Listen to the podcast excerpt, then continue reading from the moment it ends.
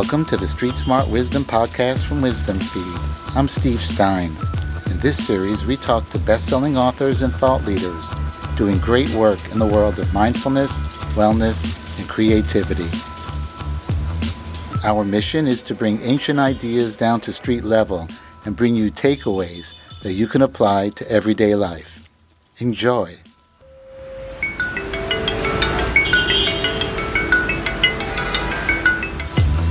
This podcast is sponsored by BetterListen.com. At BetterListen, we have hundreds of audios, courses, and programs available to stream and download. As a listener to the Street Smart Wisdom podcast, you are eligible for a free audiobook download. Just visit betterlisten.com forward slash free today. Welcome to this episode of the Street Smart Wisdom Podcast. Our guest today is Keith Mitchell. He's a former NFL All Pro player, mindfulness coach, author, and yoga master. In this session, we find out about Keith's incredible journey from a career ending injury and how he turned that into a new career and becoming a thought leader in the world of wellness. Enjoy.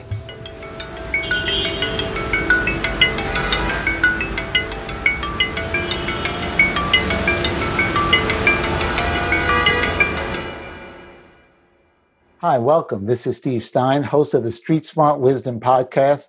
Our guest today is Keith Mitchell.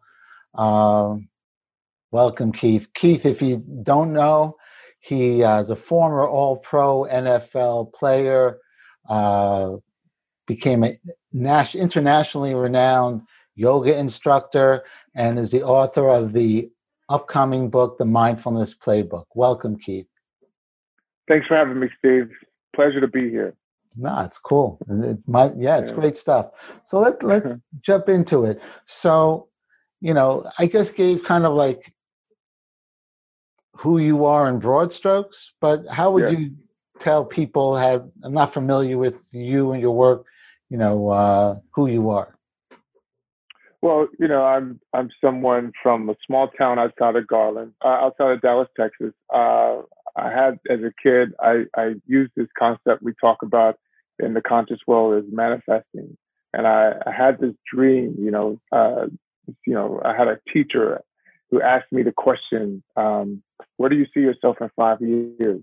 And, and uh, I was probably 13 at the time. And I, I put this goal out that I wanted every school to recruit me to play football for them. And at that time, my mother wasn't even letting me play football. So how was I going to do that? But as we know with manifesting, not only do we speak the words, we begin to also plant the seeds. And I begin to apply myself and learn the game and actually play the game and go through my journey of, of learning the game. And um, I achieved just that. You know, from a small town outside of Dallas to have every school in the country to recruit me to play sport because I felt I could be great. I felt that I could attain on the highest level uh, my my greatest desire. So it began to be my life. It began to, uh, as I went from college, I chose Texas A&M. I went to the team I went to, the jersey I actually have right here, the New Orleans Saints. Uh, played with them for six years. I went to the Houston Texans, and then I went to Jacksonville. And then Jacksonville is where I really started my my journey, making a tackle I had made a million times. Uh, on this one particular play, ended up on my back. I was diagnosed with a spinal contusion. I basically broke my neck, and I had suffered paralysis. So all the attainment that you were, you know, feel that you were to have at that moment was all kind of up in the air. The cars, the homes. I was in my own quarantine before the quarantine, and um, I began to. I, I learned this one particular practice that forever changed my life. And what happens when you breathe? The nurse talked to me about conscious breathing, and in that discovery, it it just made breathing uh, a tool it conceptualized breathing for me, and in that allowed me to develop, as I like to say, as as more of a human being with the capacity to do the things of sports, capacity to grow into the things that I've done for his care plans and and working with groups all over the world. And I'm just I'm just grateful for the opportunity to to be where I am. And uh, so hopefully you, get an understanding through that. wow. Wow. So what when when you got that diagnosis, normally, I mean, it's a big question mark. I mean, it's got to be. I can't imagine how scary it was and pain and all that stuff. But what was the prognosis initially? Uh, like, uh, now you're an elite. You're a yoga person and instructor. Um, do like the doctors were they like did they expect you to walk again or not walk again or was it in that realm or you know obviously thank goodness you've healed and you you know you got past it. But at that point that snapshot in time. You know how bleak was it? Well it, it brought me to a realization that a lot of times the doctors they don't know everything and i had been conditioned to perceive that they do. And in this case they were looking at me like we don't know if you're going to be able to walk. We don't know how how long this is going to last. Uh, there was no answer and and it was a huge letdown when when you know there was no answer. Because again the conditioning suggested that they would have it. But uh, again luckily for me for me i learned what the power of breath. And and one thing that really changed my my mental when I realized that I could contribute through my breath for my healing, when I realized that I can contribute through my healing, I, didn't have to be the victim anymore. Hmm. Wow. You can kind of take control of your breath and take control of your life to a certain extent. Exactly. Because you know, you, you go through the day like I'm sitting here talking with you and I'm talking with you, but I'm breathing you know my yeah. heart's always working thank god you know my breath is i'm always breathing but to do it consciously kind of brings uh, you know you're not just a you what you're not just a victim or at effect you could be a cause for what you want to do yes because the breath is healing the breath is minerals in a vapor form i like to call it and when you think about the the anatomy and you think about the heart and the lungs you know a lot of people take the shallow breath well, the heart and the lungs, they move naturally. So they don't need your assistance. But what begins to be stagnant is the liver, the kidneys, the intestines. They begin to be stagnant. So when we breathe, and the stronger the breath, the deeper the diaphragm pushes down. Now you begin to massage the internal organs over 10,000 times a day we take on average. Now you're talking about circulation, you're talking about moving the blood flow through the body, and that's healing. Wow boy, God bless that nurse, right? That nurse in the hospital. You know, yes. You know, yes. she she wasn't on uh, on you know on shift that day or that week or you know, but that, we're being trouble. We're being trouble. Mm-hmm. All right, but that's why you know, I love it. I love it. Okay, so what do you do now? So you know, what do you do? I know you're an elite athlete now. So now you have a book coming out. What's it called? The Mind Mindfulness Playbook. Yes, eight strategies at winning at the game of life. And, wow. So um, you know, yeah. yeah. So you're an author, and what's the book about?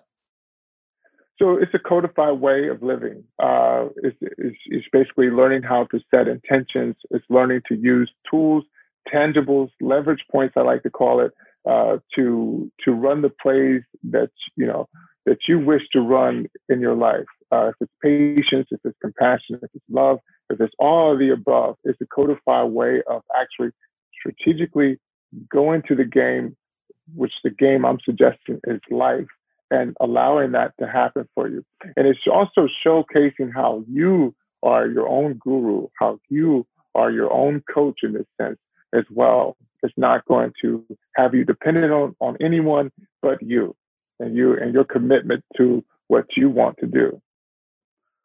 Right, and that, it seems like that ties in conscious breathing lets you kind of get in touch with your own innate wisdom. Yes. Because without that, you're just going through the day, and you know you wake up one day and you're however old you are, and you miss your life. So yes. So wow, it's just the the um, the sh- you know the shock that your body went into was like a, turning you into a whole other I, I think it's great turning you in a whole other direction but you know you could have just gone on and lived your life but it seems like you're dedicated to you know sharing that you know what you learned. Well interesting thing enough with the breath when you talk about uh, conscious breathing what you'll find is because a lot of the dis-ease that happens in our bodies it comes from the emotional body. So what we'll find with the breath, as we begin to elongate the breath, we actually begin to build a more, a stronger emotional maturity. We begin to grow on an emotional basis, right? So now we begin to process things different. We're less reactive and we're more intentional. So even, even as we talk about we breathe naturally, but we get to hone the breath to actually be this tool, conceptualized tool for an application. So that's what I'm really interested in, whether it be your breath, whether it be your posture, because yoga is a formality. Yoga is a concept of relationship building with yourself to know how your body functions, know how your body moves, and to do meditation to listen to your body. And also, uh, Steve, uh, and again, coming from Texas, I never would have guessed in a million years if you would have told me I wouldn't, I would be a vegan. I would be like, you're insane, and you're not talking about me. But for eight years, I've also been a vegan and an advocate for uh, fueling consciousness through a vegan lifestyle. Wow. So if we do a plant based event, I'll definitely call you in to be, to be part of that. Uh, awesome. Cool, cool. So why? Why are you doing this? I mean, we got we got to some of that, but you know, why aren't you? You know, probably had enough money you probably didn't need to get back to work. I mean i don't know but i'm just guessing you know but mm-hmm. you're hustling you're getting your message out there. You know why why you feel compelled to do that? Well what i found with mindfulness uh, is like to realize the problem internally also reflects to the problems externally. The problems that we think are just happening within our and between our minds and between our two ears is also happening across the planet. And as we begin to create protocols of solving our own personal problems, we can also solve the external problems because they also exist with us. We're not just inside this, as Alan Watts talks about, the bag of bones. We're not just there. We also exist in the external world. So that same participation that we take to, to heal ourselves with is the same participation that we must go out into the world and create solutions and solve our problems. Wow. So, what's your, you know, for people like dealing with the pandemic? So, uh, you know, we talked a little bit before we started. Some people are in hotspots, and that's a little different reality than people not in hotspots. But almost everyone's hunkered down, losing their mind to, you know, mm-hmm. trying to, you know. So, any tips for, you know, coping with the different layers of stress that are going on during this pandemic time? Yes. Uh, and the first thing I would say to the people out there don't serve the time, allow the time to serve you. And a lot of times, we, what we give focus to, we want to focus on the things that we feel are going to bring us the harm. But also, what I'm really realizing is check in with what we're gaining and how people are having more connectivity realize how people are actually going and doing simple things again, right? Without the distractions. So you got the cars, you got the homes, you got the you got the, the high heel shoes you can't go anywhere with. Now it's just you. So a lot of times the quarantine is just happening within your mind. And actually it's probably been happening in your whole existence already. Now it's just coming to surface. So now find these little intricate parts that we can go within with and like find like you know we talk about a lot of athletes you know every interview you say uh, well i have this idea of getting better as an athlete.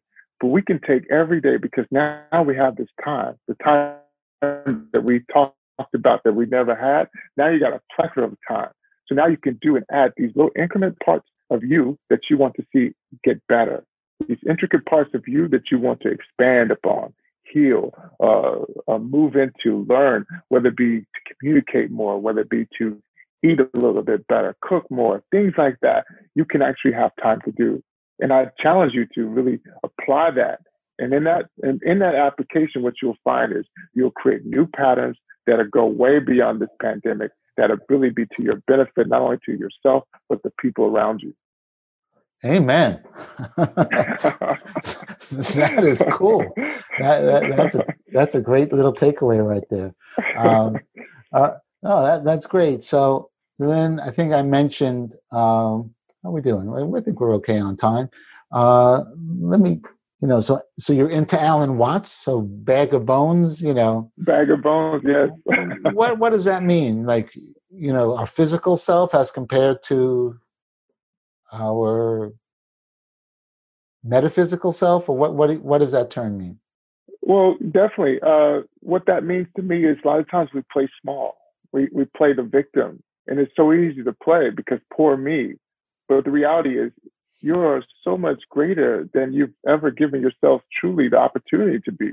Just like as I share with you my story of this kid outside of this big town of Dallas, and I can't even say the town I'm from because people don't know it.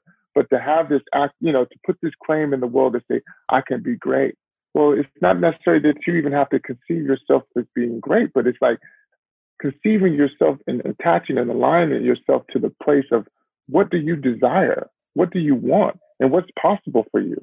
And, and when you really reflect on that, you'll realize that there's so much there. It's just I've been sitting on my hands and not allowing myself to do it. It's like a lot of times we deny ourselves. And a person that really wants to be seen, I, have I've gone around, I've had a chance to teach all, people from all over the planet.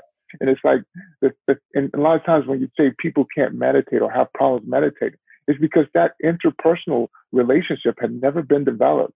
That interpersonal relationship is like been touching you or tapping you on the shoulder and saying, listen to me, look at me, I'm here. And what we've been doing is denying it and suppressing it and shutting it down. And it just wants to be seen. So I'm again suggesting to you, allow that inter inter person that's there that speaks to you every now and again through sensations, through aches and pains. Listen to it. Let it out.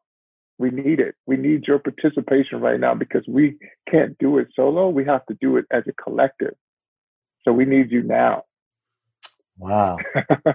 Sign me up. So I, am just seeing my, that's cool, man. That's cool. So so what is the Light It Up Foundation?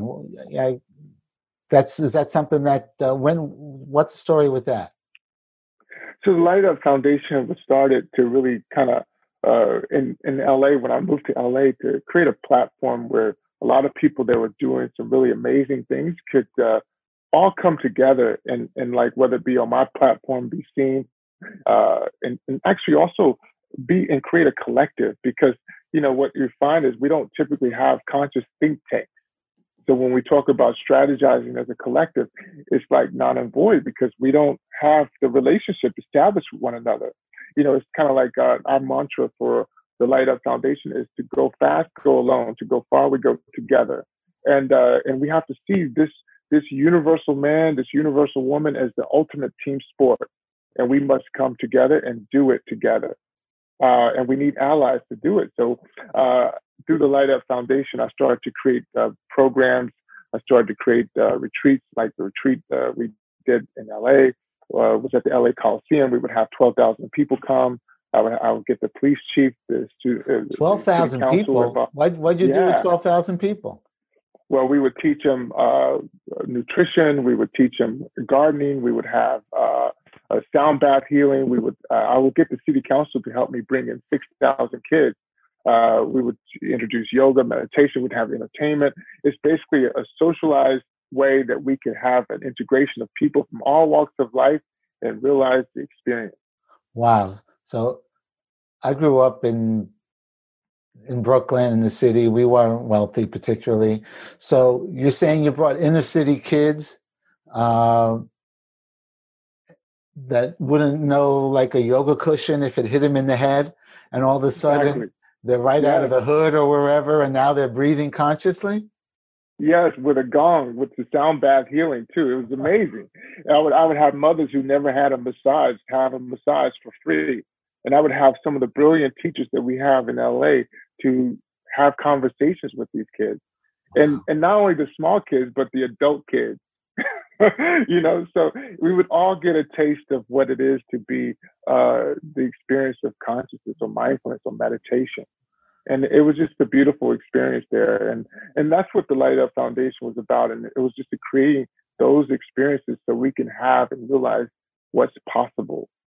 Wow wow what one person could do i, I love it you know real quick so uh, my grandmother you know going way back she uh, they came from Europe, and uh, I think four or five of her brothers the Nazis got. They were killed, but she, her, and five sisters made it out. And when she was 85 or 86, and I was already I was a vegetarian for a few years. I, am I'm not now, but I'm very mm. you know my kids call me like the organic dude. Like, it's enough already. You know, give me a real, you know, yeah, give me a real crap. You know, I said too many syllables. Uh, you know, in those cookies. Anyway, yeah. but so my grand I remember with my grandmother. She was well. She lived to 92 and 93, and I said her name was Grandma Fanny. I said, Grandma Fanny, let me give you a massage. And I said, When's the mm-hmm. last time you had a massage? She said, I never had a massage. She was yeah. in a, you know, she never she was just taking care of the kids and running from the Nazis or, you know, she yeah. was didn't have that luxury to take care of herself. You know, didn't even know it was in the realm of so I gave her a massage and she was you know, it was fine, but but I think well you, you can go your whole life not even knowing there's other you know, there's other things out there. So true, and that would be another conversation we could have because we could go all day on that. You know, right, right, right. There's a lot of yeah. It's like it's a lot of people on the planet that have had limited experiences, and they've defined their lives based off those limited experiences. So again, possibility is not even an option for them because they've minimized their lives just through the experience. But we're here to share ways in which we can provoke thought to expand their ideas and, and open them up to have new experiences. And that's the practice of mindfulness. Wow. Bingo. I love it. Uh, yeah. Okay. So here's my kind of, here's, I think we got to it, but I'm going to, uh, what's that term again? Give me one sec. Uh, yeah, here we go. So if you were a superhero, hmm. what would your creation story be? You know, what was the thing that happened? Like, you know, the Incredible Hulk, he picked up, you know, some uranium or whatever it was, and then gave him superpowers. Was there something, you know, in your that happened when you were young or at some point that kind of set you on this path? We kind of hit on it, but you know, what what's your creation story if you were a superhero? So what I would say is I would be this kid that grew up in Garland, Texas, that wanted to play football and will be the greatest football player on the planet to one day pretty much break his neck, end up flat on his back. And when he thought that that was his original superpower, realized another superpower once he was he left the game of football and realized his potential to be a human being. How about that? Wow, I like it. That is great. All right, you two superpowers for the price of one. that was great. Excellent. All right. So, how can people find you? What's your website and that good stuff, or on social? What's the best way for people to find you? Yeah, my my uh, Instagram is Keith Mitchell fifty nine. My website is uh, keithmitchell59.com. Uh, I have meditations. The book is coming. Uh, I have a supplement line called a Meta, and I can't wait for you to see that. And uh, I'm looking forward to send me messages. Uh, I respond to your questions. Anything you have, please share with me. Follow me on the tw- on the various uh, social uh, media channels, and I look forward to meeting you. That sounds yeah. great. Well, Keith Mitchell, thank you so much for a, great uh, discussion. And uh, what do they say? Namaste or thanks or Namaste. Yeah. Namaste. I like it. I like it. Yeah.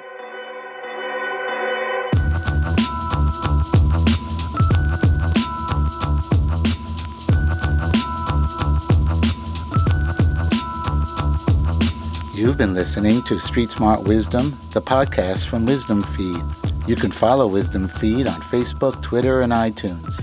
If you haven't, please subscribe, rate, and review our podcast on iTunes. We appreciate your feedback. Join us next week for another Street Smart conversation. Thank you for listening.